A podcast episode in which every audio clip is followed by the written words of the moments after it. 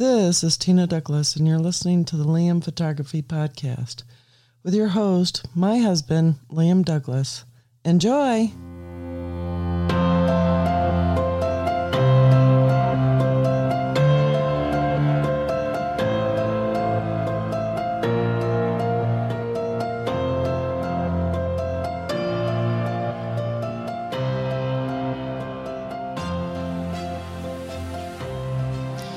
Greetings, everybody. You're listening to the Liam Photography Podcast. I'm your host, Liam Douglas, and this is episode 114.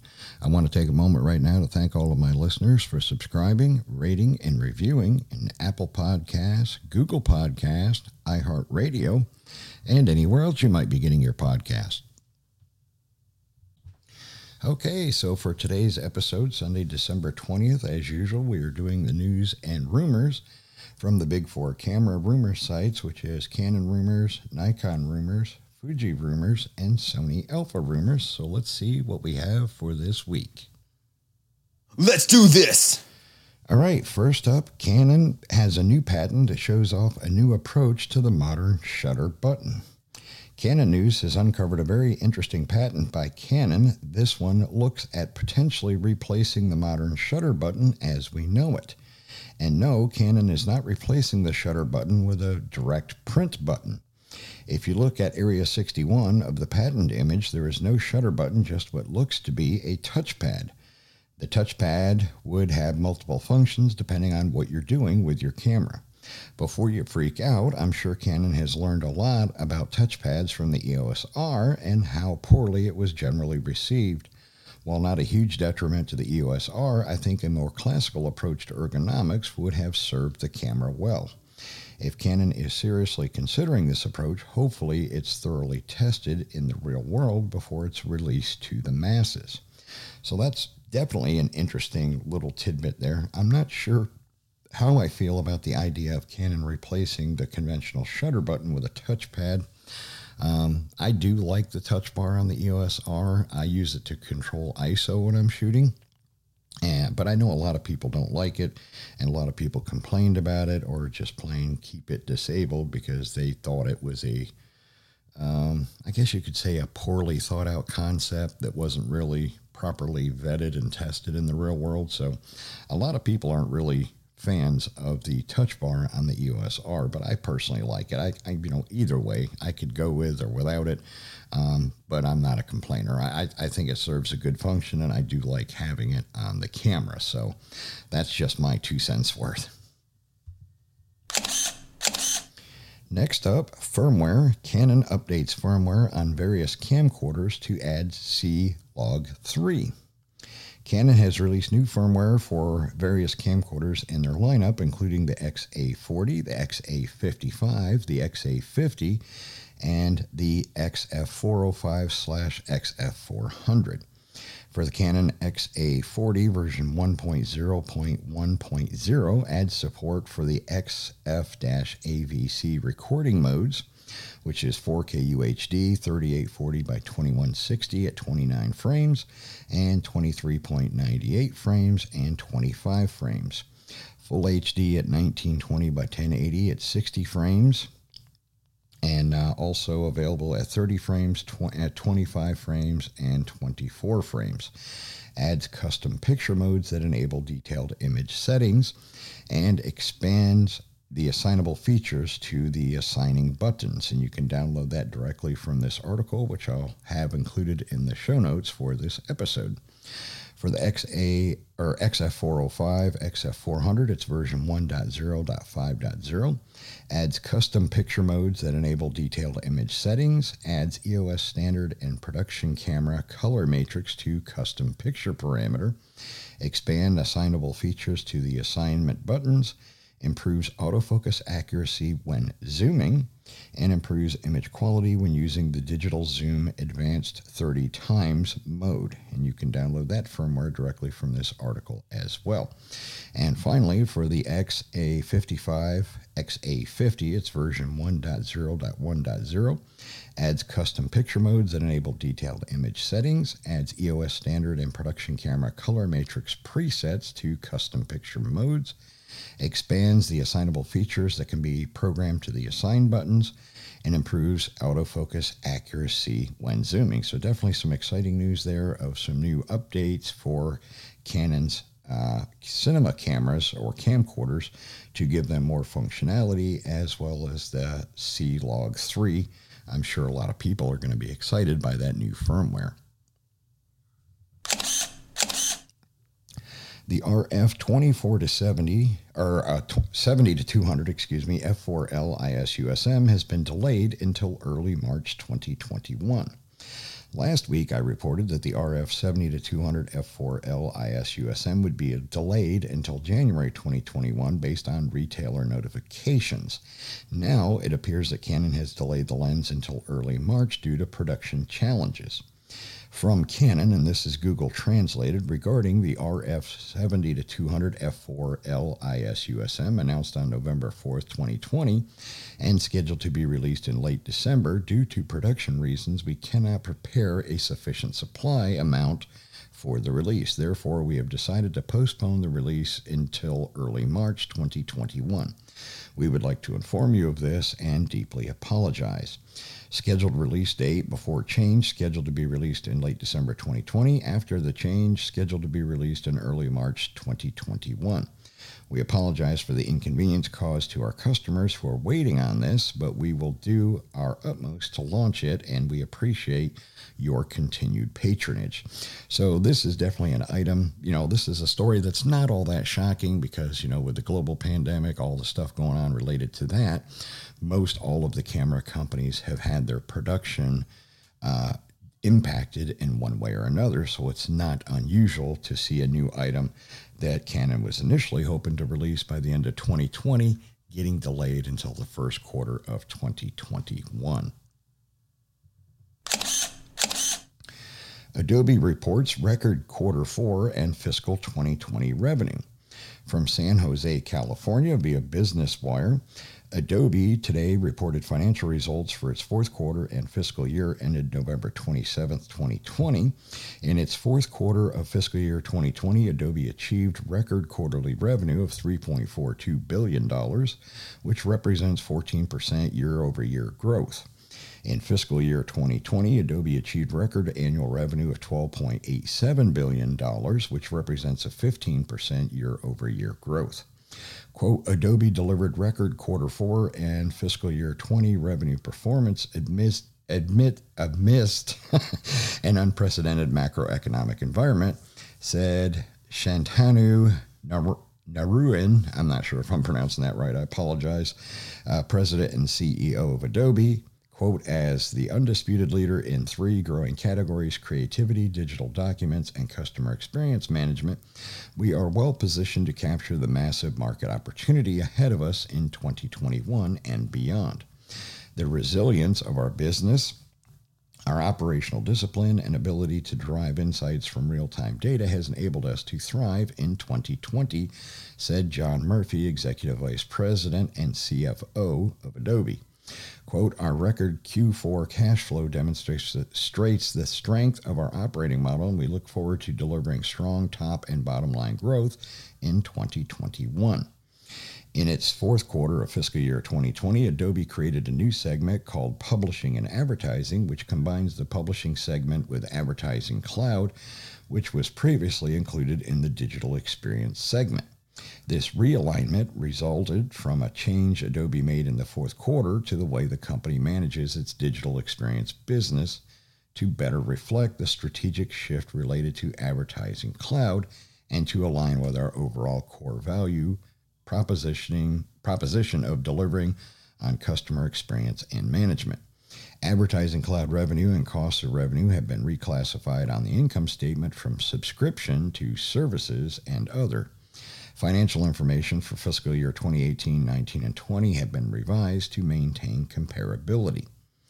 Fourth quarter fiscal year 2020 financial highlights. Adobe achieved record quarterly revenue of $3.42 billion in its fourth quarter of fiscal year 2020, which represents 14% year-over-year growth. Diluted earnings per share was $4.64. on a GAAP basis and $2.81 on a non-GAAP basis. Digital media segment revenue was $2.50 billion, which represents 20% year-over-year growth. Creative revenue grew to $2.08 billion, and document cloud revenue grew to $411 million. Digital media annualized recurring revenue, or ARR, grew to $10.18 billion, exiting the quarter a quarter-over-quarter increase of $548 million. Creative ARR grew to $8.72 billion, and Document Cloud ARR grew to $1.46 billion. Digital Experience segment revenues, including Advertising Cloud revenue, was $877 million. Following the segment reporting change, Digital Experience segment revenue was $819 million, representing 10% year-over-year growth. Digital Experience subscription revenue grew 14% year-over-year. GAAP operating income in the fourth quarter was $1.22 billion, and non-GAAP operating income was $1.54 billion. GAAP net income was $2.25 billion, and non-GAAP net income was $1.36 billion. Cash flows from operations were a record of $1.78 billion. Remaining performance obligation, or RPO, exiting the quarter was $11.34 billion. Adobe repurchased approximately 1.6 million shares of stock during the quarter. The fiscal year 2020 financial highlights: Adobe achieved record annual revenue of $12.87 billion in fiscal year 2020, representing a 15% growth year over year. The company reported annual GAAP diluted earnings per share of $10.83 and non-GAAP diluted earnings per share of $10.10. Digital media segment revenue was $9.23 billion, representing 20% year-over-year growth. Creative and Document Cloud achieved record annual revenue of $7.74 billion and $1.50 billion, respectively. Digital media ARR grew by $1.85 billion during the year. Digital Experience segment revenue, including Advertising Cloud, was $3.40 billion. Following the segment reporting change, Digital Experience segment revenue was $3.13 billion, representing a 12% year-over-year growth. Digital Experience subscription revenue grew 17% year-over-year. Operating income grew 30%, net income grew 78% year-over-year on a GAAP basis. Operating income grew 24%, and net income grew 27% year-over-year on the non-GAAP basis. Adobe generated a record $5.73 billion in operating cash flows during the year. The company repurchased 8 million shares during the year, returning $3.0 billion of cash to stockholders. A reconciliation between GAAP and non-GAAP results is provided at the end of this year's press release and on Adobe's website. So definitely some exciting news for Adobe. It looks like by going to the subscription model, they're definitely generating a lot more revenue and more profitable. And they've also combined some of their various cloud departments to streamline their operations further and make themselves more profitable. Next up, an APS-C RF mount prototype is currently in the wild. This is a Canon Rumors Level 2. An RF mount camera with an APS-C sensor has been long rumored since the launch of the EOS R system. Canon themselves would neither confirm nor deny such a camera is coming, which means such a camera is coming. I have been told twice recently that an APS-C sensor-equipped RF mount camera is in the wild with a select group of photographers. One of the sources claims that the APS-C camera looks nearly identical to the EOS R6, which shouldn't be much of a surprise. I also expect specifications to be nearly identical as well. I get the feeling we're past the point of test mules being in the wild, so the R6 comparison is probably very accurate. I do think we'll see an EOS R7 announcement sometime in 2021. Stay tuned, as in the future, there will be more to come. And again, this doesn't surprise me. You've heard me talk about this in previous episodes. I and many others are fairly certain that Canon's on the verge of retiring the EOS M mirrorless camera line, which is their current APS-C camera line, and mirrorless line, and to go switch to in favor of an RF mount APS-C system, it just makes a lot more sense going forward. Now, I'm assuming the big advantage of APS-C in the RF mount world is that Canon will only make one set of lenses for both the full frame and the RF APS-C bodies. I could be wrong. Before there were differences, you couldn't use the EF mount APS-C lenses on full frame cameras, but you could use the full frame lenses on the APS-C bodies, and that was because of a difference in the flange on the back of the lenses. It was longer on the APS-C camera lenses rear housing than it was on the full frame ones. So if you try to use a APS-C lens on a full frame Canon body, EF mount body, that flange could potentially hit the mirror and shutter assembly and cause internal damage, and nobody wants that. So I'm hoping that they're not only going to do an RF mount APS-C body, but that being it's going to be an RF mount, it'll use the exact same lenses as the full-frame RF mount cameras. There will no longer be two different lines of Canon lenses, one for full-frame and one for crop body. But again, we'll have to wait and see. But that's where my money is. Next up, the Canon EOS R6 sensor scores a 90 from DxO. DxO has completed their review of the Canon EOS R6 and found the sensor to be quite capable, even if it doesn't move the needle a ton. DxO gave the lower megapixel brother of the EOS R5 a sensor score of 90, which puts it a point behind the Canon EOS 5D Mark IV and 5 points behind the EOS R5.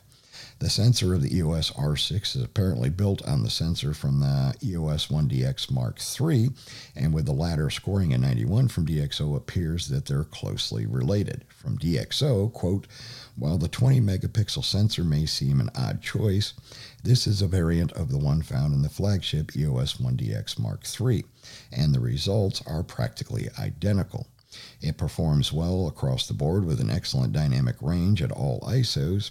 Add to that the sensor's good color and low noise, and the EOS R6 looks set to be a firm favorite among a wide range of photographers who work across many different genres." And I'll include a link to this article in the show notes so you can go over to DxO's website and read the full review for yourself should you be inclined. And last, from Canon Rumors for this week, the Canon EOS R5 scores Canon's best sensor score at DxO. DxO has completed their review of the Canon EOS R5 and has scored the new 45-megapixel sensor at 95, which is the highest score ever for a Canon image sensor. I don't think this should surprise anyone that has used the EOS R5, as the image quality is stellar from the camera. The sensors that are scoring higher than what Canon has put into its new mirrorless cameras are the BSI image sensors, which can be found in the Nikon Z7, Z7 II, along with the Sony A7S III and A7S IV. However, DxO has found that Canon has closed the gap considerably. From DxO, quote, "As for sensor performance, the EOS R5 sensor represents a high watermark for Canon. The maximum dynamic range is competitive with the best in class, and the R5 sensor offers a useful advantage at some crucial ISO settings over its rivals. It also has excellent color and low noise at high ISOs, which all go toward making the EOS R5 one of the most well-rounded performers in this important category. It may have taken a while to get here, but the Canon EOS R5 looks set to be the camera to beat." And of course, you can read the full review at DxO's website, and I'll include a link to this article in the show notes as well. All right, and now we're going to switch over to Nikon rumors for this week. All right, first up, Nikon Z6 II sensor measurements published at Photons 2 Photos. Photons 2 Photos published their Nikon Z6 II sensor measurements. Here are a few comparisons with other cameras, and you can click for a larger view of the images. And of course, I'll include a link to this article in the show notes. There isn't a whole lot of text data there that I can read off to you, but I did want to make my listeners aware that these results had been released. Next up, Nikon Nikkor Z70-200mm f2.8 VRS lens, now in stock everywhere. The Nikon Nikkor Z70-200mm f2.8 VRS lens is now in stock at Adorama, B&H, and Amazon in the US, in the UK at Park Camera and Wex, in Denmark at Calumet, and in Canada at Camera Canada.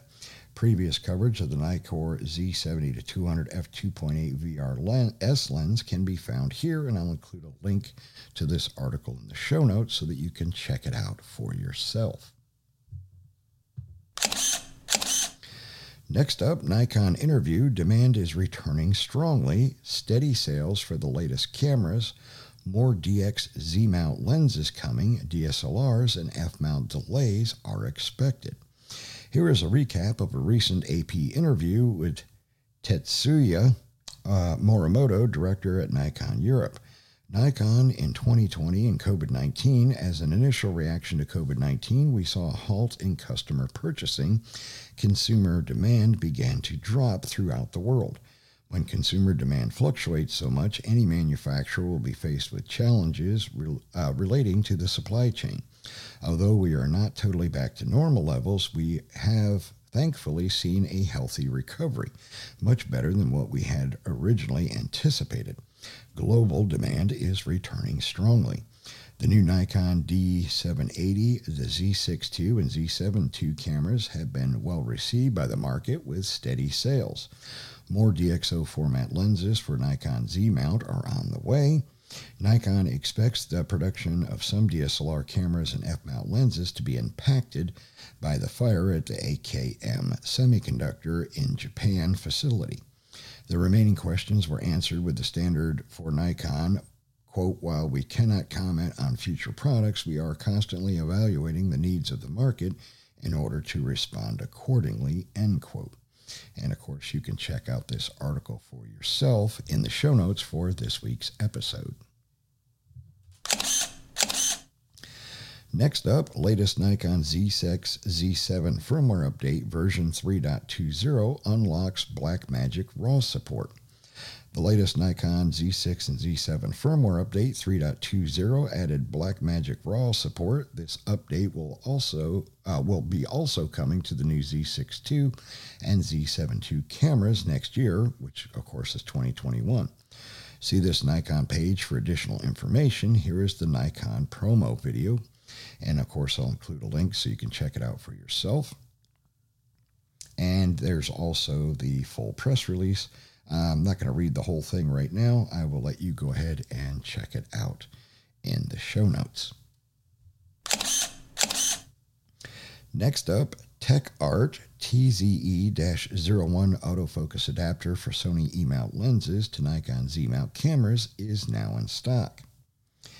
The new TechArt TZE-01 autofocus adapter for Sony E-mount lenses to Nikon Z-mount cameras is in stock at Adorama, B&H, and Amazon. Additional information on the adapter can be found at the article in the show notes.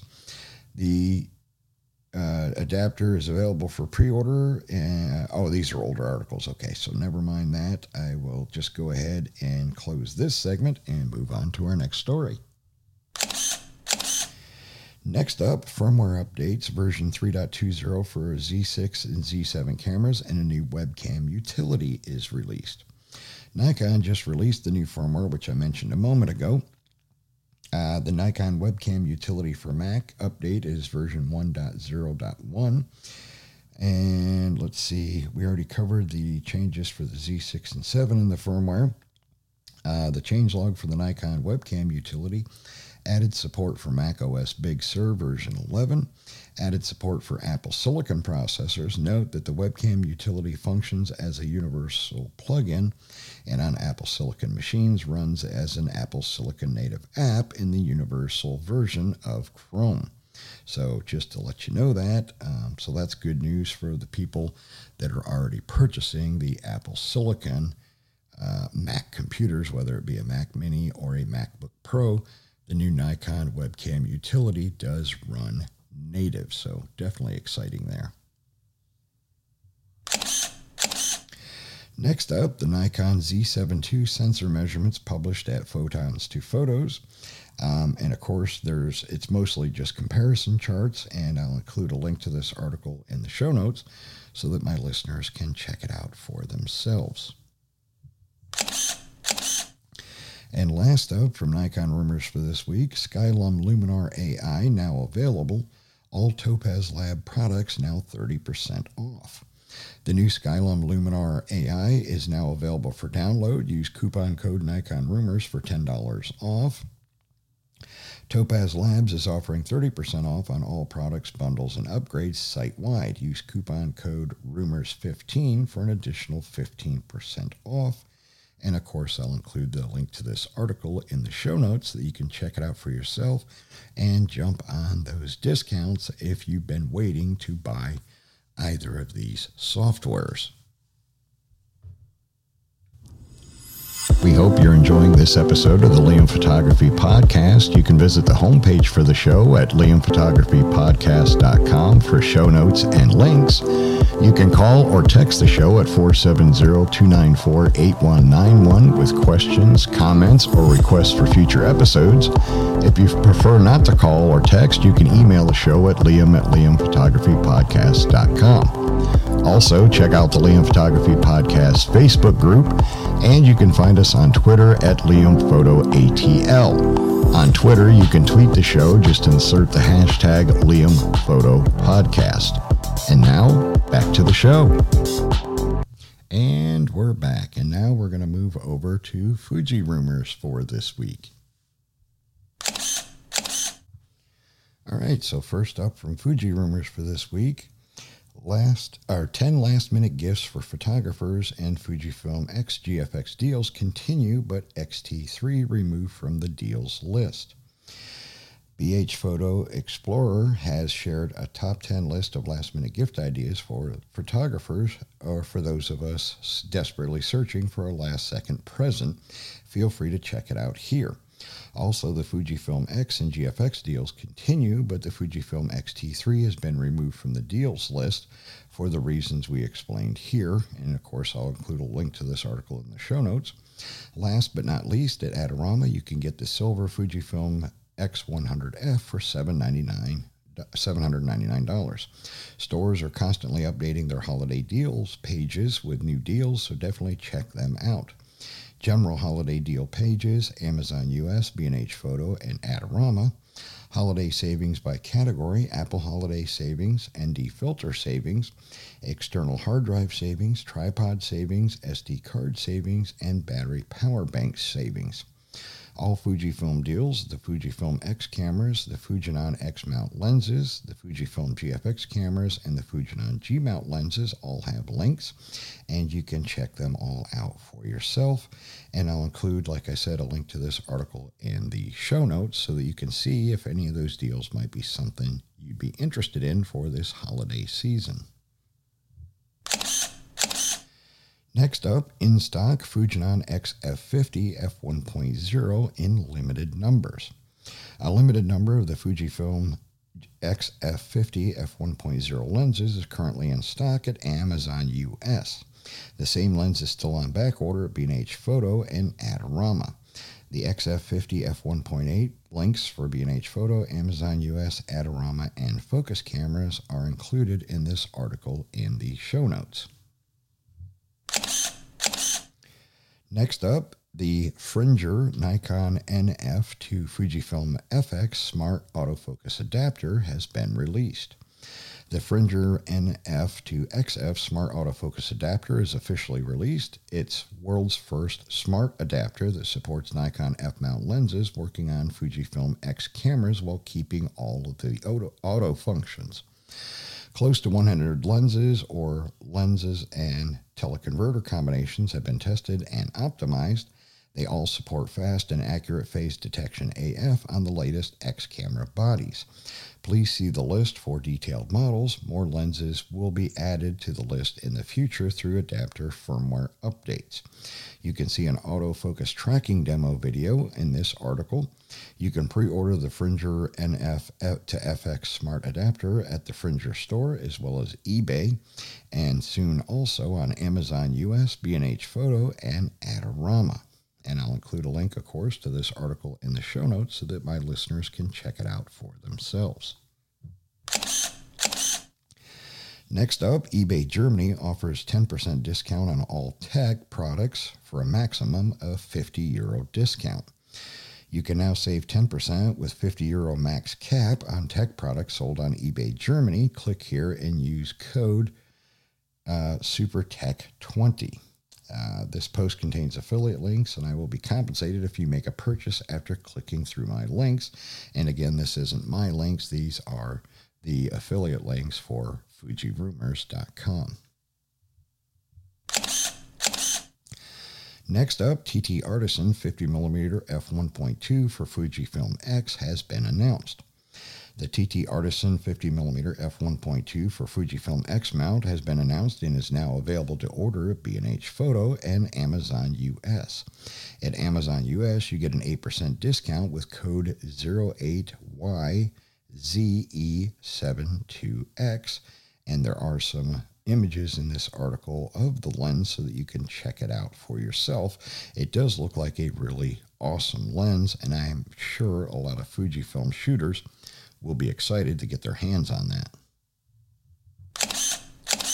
And last up from Fuji Rumors for this week, the Fujifilm XE4, still with 26 megapixel X-Trans sensor, and why I'm happy with that. I noticed some speculation in the comments on whether the Fujifilm XE4 might introduce a new sensor generation, but nope. It's not going to happen. Fujifilm will put the 26 megapixel X-Trans sensor in the XE4.